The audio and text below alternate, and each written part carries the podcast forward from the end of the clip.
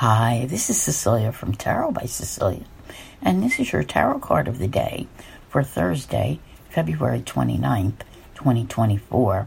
And the card that we have is the Page of Swords or Voices from the Muse Tarot by artist Chris-Anne Donnelly.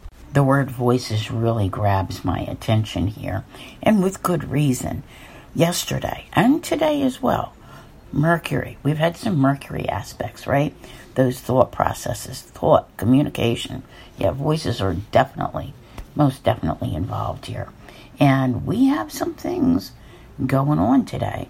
When it comes to Mercury, it will be sextile to Jupiter, which is in Taurus, and it will also be trine the moon, which today is in intense Scorpio. There are a number of other aspects happening as well with the moon, a square with Pluto, a trine with Saturn, a trine with the sun, and also opposing Jupiter. Really is the sextile with Mercury and Jupiter that we're going to talk about here because this is such a positive force. And I think part of February has been like, okay, I want to do something. I need to do something. I need to figure out where to go, how to do it, how I'm going to get it done, da da da da da da da, where it's all going. And then all of a sudden, the universe comes in here at month's end and it gives you what you need to really think about these things, to really do what is necessary, to decide on a preferred path, opening up possibilities. And the difference between, say, yesterday and today with, you know, decision making faculties is the fact that the moon is in Scorpio. Scorpio is much more decisive. Whereas while it was in Libra, you might have been weighing your options, trying to figure things out.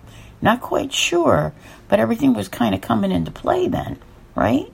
So today, all those voices, only thing with, with Jupiter being there, it can be a little bit scattered, but the Scorpio energy is very focused. So I think you've got a good recipe here today for figuring some things out. All right. Now, when it comes to the Page of Swords, the Page of Swords is one of those cards. It's considered a messenger, right?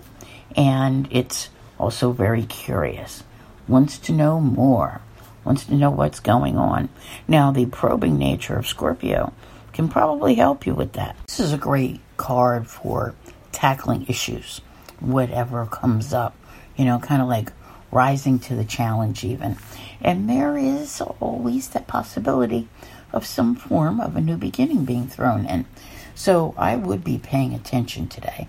Listen carefully to the message that the universe is working on providing to you because there is so much more to come.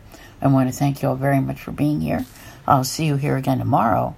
And as always, have a great day.